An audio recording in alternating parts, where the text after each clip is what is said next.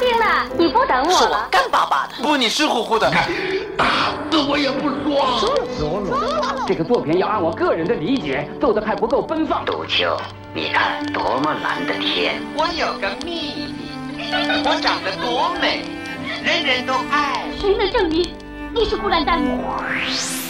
光影旋转的流金岁月，耳边重温的声声记忆。即使物换星移，年华不再，他们依然满怀温馨，沉淀着时代经典。光影时光机，穿越历史，让我们向经典致敬。回顾经典电影，向经典致敬。欢迎收听《光影时光机》。如果说《零零七》系列电影的一大卖点就是神通广大的詹姆斯· Bond 使用各种高科技装备对付敌人的话，那么一部拍摄于1974年的法国喜剧间谍片，则是将一大堆高科技装备交给了一个滑稽可笑、漏洞百出的荒唐特工。本期的光影时光机，我们就带您重温由上海电影译制片厂出品、国内上映于1996年的法国喜剧间谍片《金发男郎》的录音剪辑。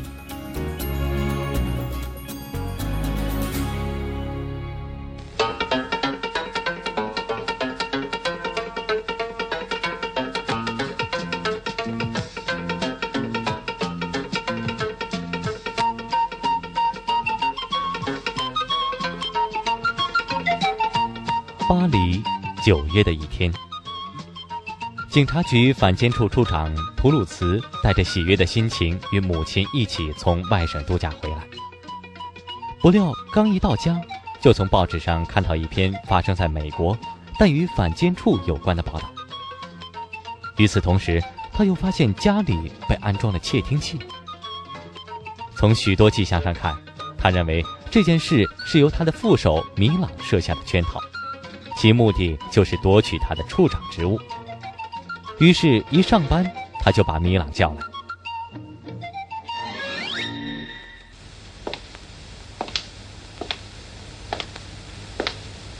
先生，你休假提前回来了，坐吧。你说这件事到底是怎么回事啊，米朗？我也很吃惊。是吗？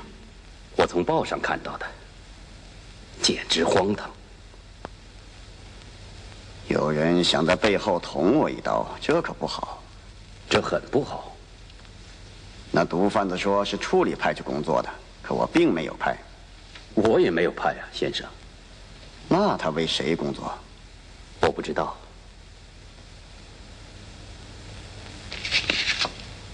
这件事也许会是我。丢掉职位，你就会来接替我当头的。不管由谁来接替，我相信他一定会继承你那崇高的信念。谢谢，亲爱的米郎。那么你从没见过那个毒贩子？没见过。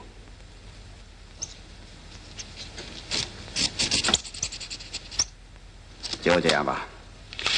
要说的都说了，去工作吧，米朗。米浪，是先生。你收到我那箱酒了吗？对。真不好意思，让你破费了。当时我想，我该送什么给米浪做生日礼物呢？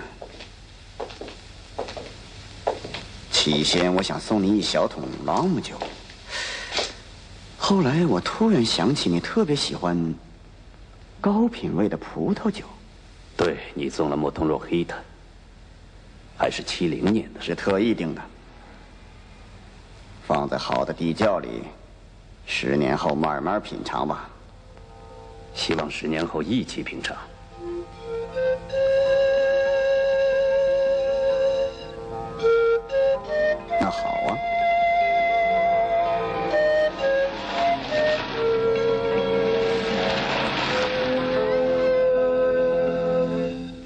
米朗一出门，两个人的斗争就拉开了序幕。首先，先将计就计，图鲁茨与心腹佩拉什在窃听器前进行一番表演。怎么样？假期过得快活吗，先生？很快活，佩拉什。挺好，很安静。我和母亲休息的很好。我母亲做了十天的泥疗，就好像年轻了十年。泥疗确实是妙不可言，热乎乎的，能使你精神松弛。然后用冰冷的水冲。居然还在你家里设陷阱！汽车里藏毒品，塑像里装窃听，米浪真是不择手段。毒品的事肯定是他，但是没有证据。窃听器是我偶然发现的，活干得很地道。看来他是用了一番心思。我不喜欢野心家，干我们这行有野心，没好下场。得提醒他，他所要干的不该是千方百计的夺取你的位置。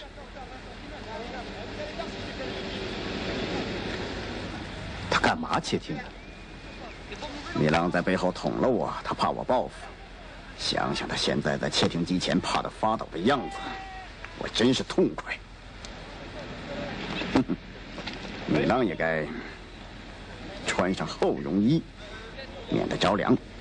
哈，哎，我今天请你到我家里来，主要不是跟你谈我度假的事情。明天上午九点半，有一个人要到达奥利机场。是先生。这个人也许能使我们很快搞清楚那桩汽车毒品案件。你去机场接他一下。是先生。这件事别让处理其他的人知道。那当然，先生。我看这个人需要我们严加保护。为了他的安全，你带上普塞和夏普隆，他们很可靠。是先生。九点半到达机场。记住，你们务必要接到他。这很重要，而且要绝对保密。明白了，先生。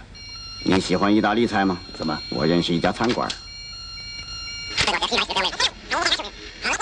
下面的对话更关键，可惜米朗听不见。那个要接的人什么？是谁？不知道。什么？不知道。明天九点半，你到机场去选一个。我不明白。对，选一个。就在人群里随便选一个不起眼的就行了。其实去接什么人这并不重要，只是幌子。关键是一定要让米浪上钩。呃，确切的说，明天早晨九点半去奥利机场是为了帮我布设一个圈套，务必做到。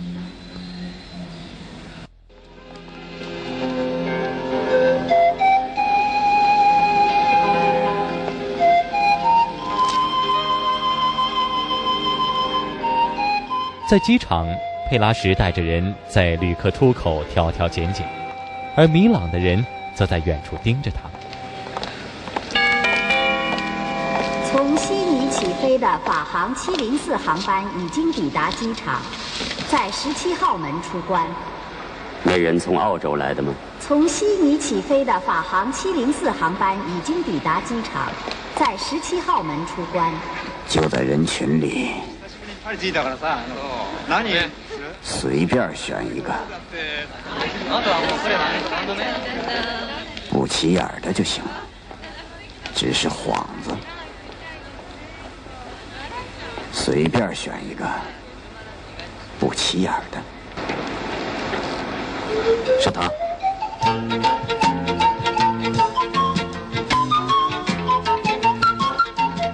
就是他了。手提小提琴，金发，脚穿一只黑鞋，一只黄鞋。此人名叫弗朗索瓦，是一位热爱生活、不拘小节、生性达观的音乐家。米朗的手下看见这人穿着离奇，认定他一定是图鲁茨安插在美国的超级特工。可怜的弗朗索瓦从此日夜被人监视起来。而他自己还蒙在鼓里。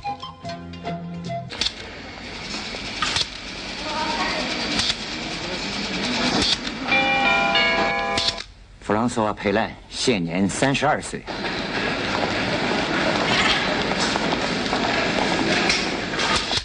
单身，小提琴手，住在云雀路二十四号第七区，从慕尼黑来。有他专门档案吗？没有，情报局、内务部和警察局都没有。他在机场打过电话，给谁？牙科医生。提琴盒呢？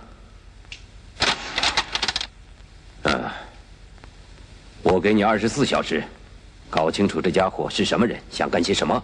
时间太短了，我们现在处境危险。此人一定知道些什么，我们行动吧，把他干掉。不，先搞清他到底知道什么，马上行动。是先生，全体出动，但要谨慎，千万不能暴露。普塞夏普隆不认识你们，设法躲开他们。是先生。布德雷尔，什么？注意他的鞋。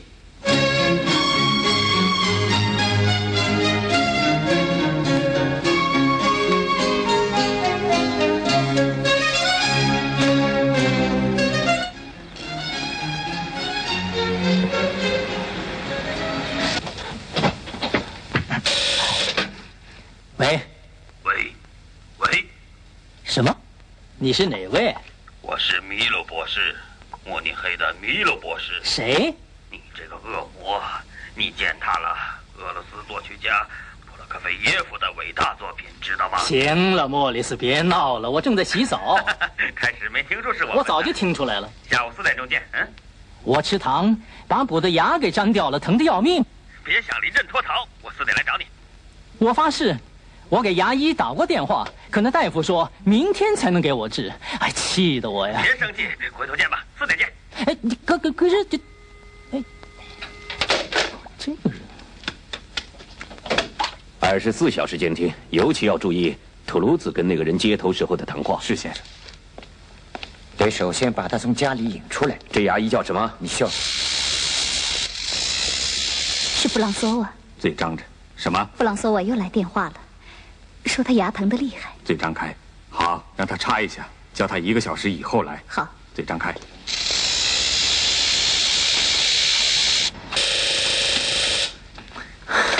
喂，喂，是米秀大夫诊所。大夫，请你一小时以后来诊所。啊，好啊，这太好了，太好了，谢谢谢小姐。牙疼倒是好点了，不过我还是来。他换了一双鞋。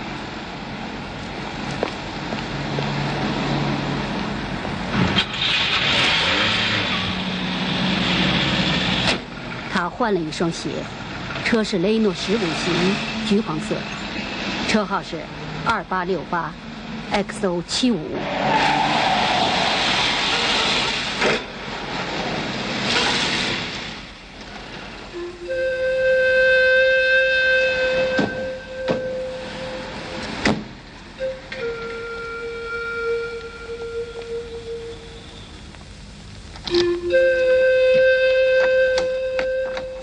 一个小时的时间足够了。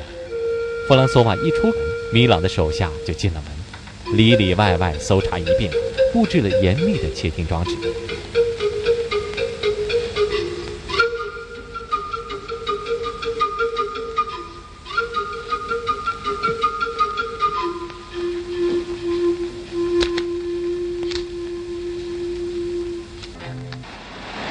弗朗索瓦没去看牙。他去哪儿了？听听监视报告就知道了。喂，他没有去看牙。妈的，他没去看牙。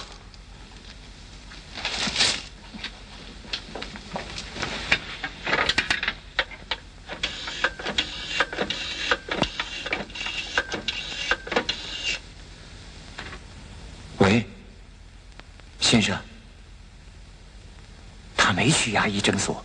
为什么？我不知道先生。干嘛不去牙医诊所？啊？干嘛他不去牙医诊所？他去森林了。对不起先生。什么？他去森林了。他去森林了。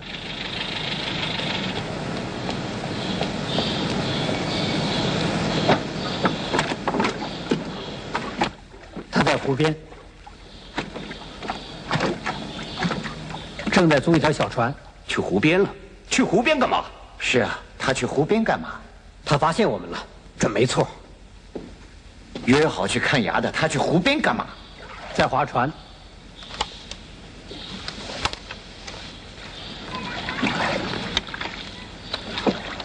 对，没错，在划船。划船，划船。绕着湖心岛兜圈。我热了。他在露天的餐厅里。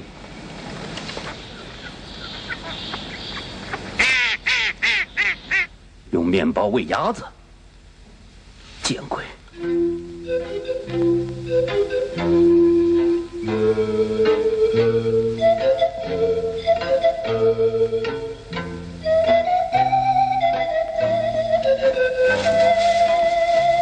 喂，椰子，听到吗？椰子，你听到吗？五、四、三、二、幺、零。喂，我听到了，你们快点，他饭吃完了。同时，米朗所做的一切又都被图鲁茨的人监视。他们把他引了出来，在他家装窃听，现在也许装好了。好，米朗让他的全班人马倾巢而出了。这一场游戏至少可以揪出米朗的秘密班子，很有意思。嗯，这么多人才，我这个当处长的居然没发现。好，去吃午饭吧，佩拉什。在机场，我见到一个穿绿大衣的黑人，可是我却选上了一个穿一只黑皮鞋的金发男人。你这是在练习喜剧台词吧？我看你还是等退了休吧。生于阿比内尔，一九四零年三月二十八日。法国情报网的工作效率还是很高的。很快，米朗就对弗朗索瓦的一切了如指掌。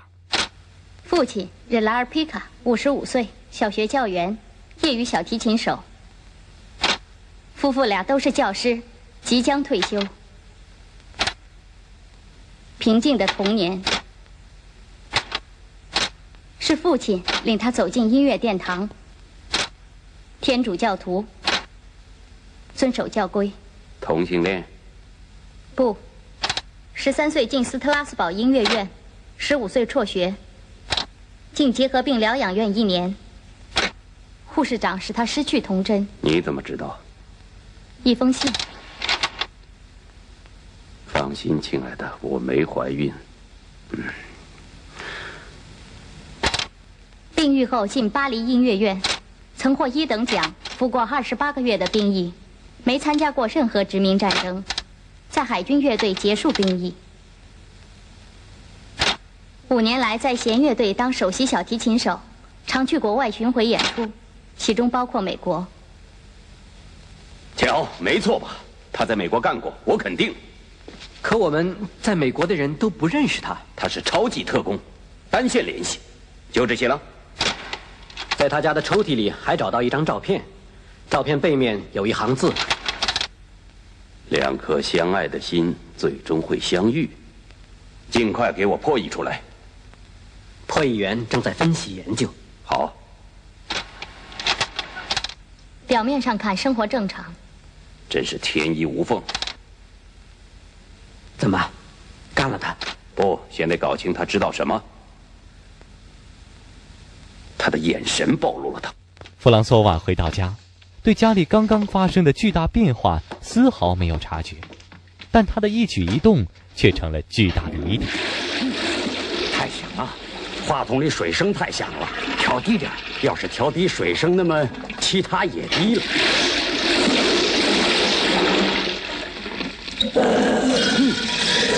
这混蛋干嘛老拉抽水马桶？奇怪。是啊，奇怪。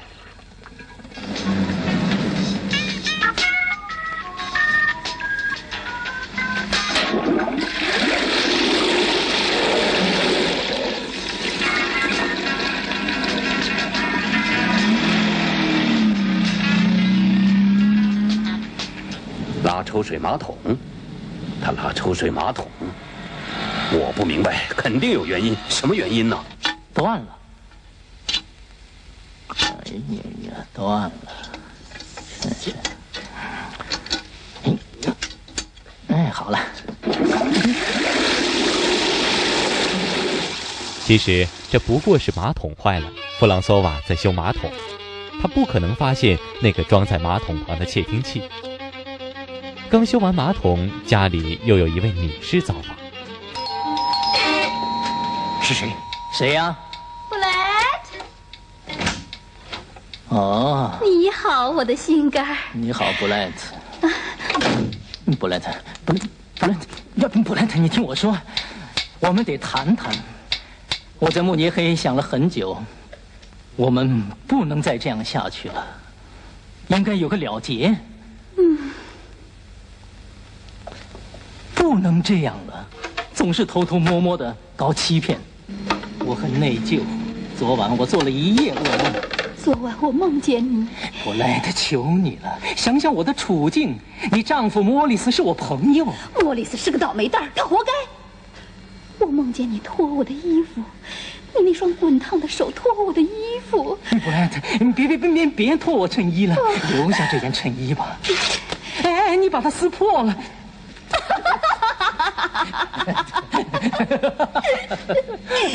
你做马？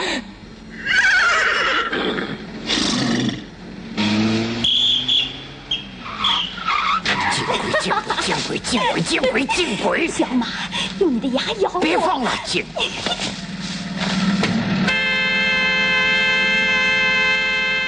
米朗的窃听接收车被乔装进一辆送花的车，徘徊在弗朗索瓦家的附近。车里传出的奇怪动静引起行人驻足观看。在慕尼黑过得好吗？我这人真没用。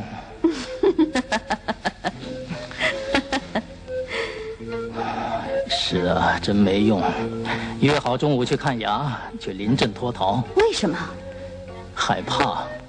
我去了湖边饭店。约好去看牙，结果没去，真是孬种。那就明天去。你还疼吗？不知道。我害怕。我的心肝知道吗？四点钟谁来？不。你丈夫。莫里斯来干什么？约好去森林进行越野赛跑。还笑呢？两点跟你在这骑马，四点跟他去赛跑。他是为我健康，他要知道。嗯。他们日夜监听他的住房。一辆送花的车总是在大楼四周转悠。米浪很狡猾，很快会发现这是个圈套。他什么也不会发现，这圈套是他自己设的。我们不过是在地窖里放了一小块奶酪，是他在旁边安放了捕鼠器。那这块小奶酪会怎么样呢？你什么意思？要是米浪把那人干掉呢？那么他就会铸成大错。那人会丧命的，你不在意吗？你呢？穿一只黑鞋的金发男郎是你选的，现在你倒在意了。陆先生，这次来的是莫里斯，弗朗索瓦的朋友。来吧，啊！快点，懒鬼！来吧，来吧，来吧！好了，好了，别闹了，莫里斯，别闹了，莫里斯！你这枪别闹了！来吧，来吧，瞧，快点！哎，行了。哎，这是什么？哦，好。你把我打疼了。啊，讲，这是支雪茄。啊，你真好。你待会儿慢慢抽吧。啊，来，来吧，快给我点！今天我精力充沛，你跟着跑。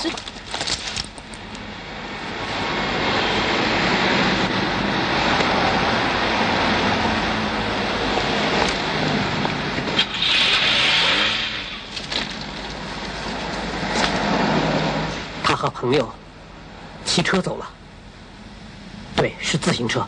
拍下那个人照片，像是去森林，但也许是去牙医那儿。不不不不不不不不不不不不不不不！别闹了，莫里斯！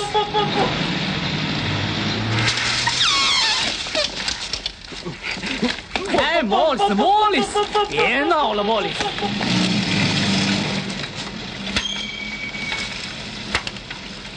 在小街上怎么盯自行车？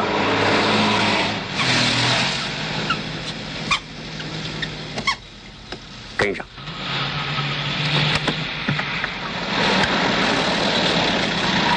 他们拐弯了，看见了。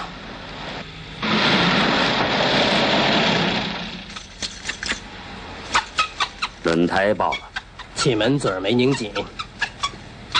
什么？也许轮胎有洞。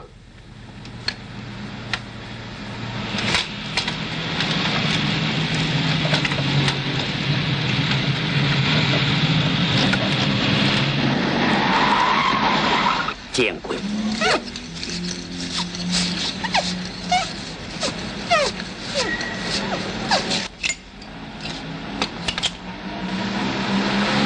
瞧吧，骑不了多久，他这破车早该扔了。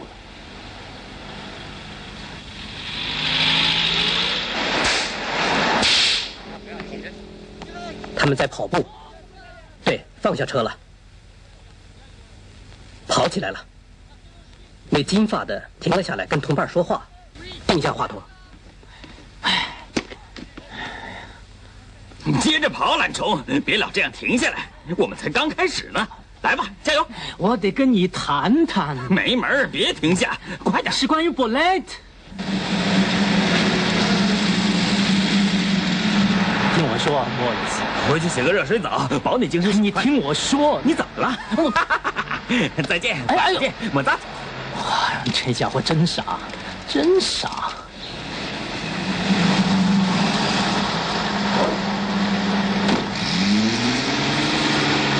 把有关那女人的录音再放一遍。莫里斯是个倒霉蛋，他活该。莫里斯离开了弗朗索瓦的家，正巧骑车跟在了花车的后面。听到妻子布莱特的声音，莫里斯别提多伤心了。你做马！一声马嘶，莫里斯连人带车摔倒在地。这里是光影时光机，稍后请您继续收听。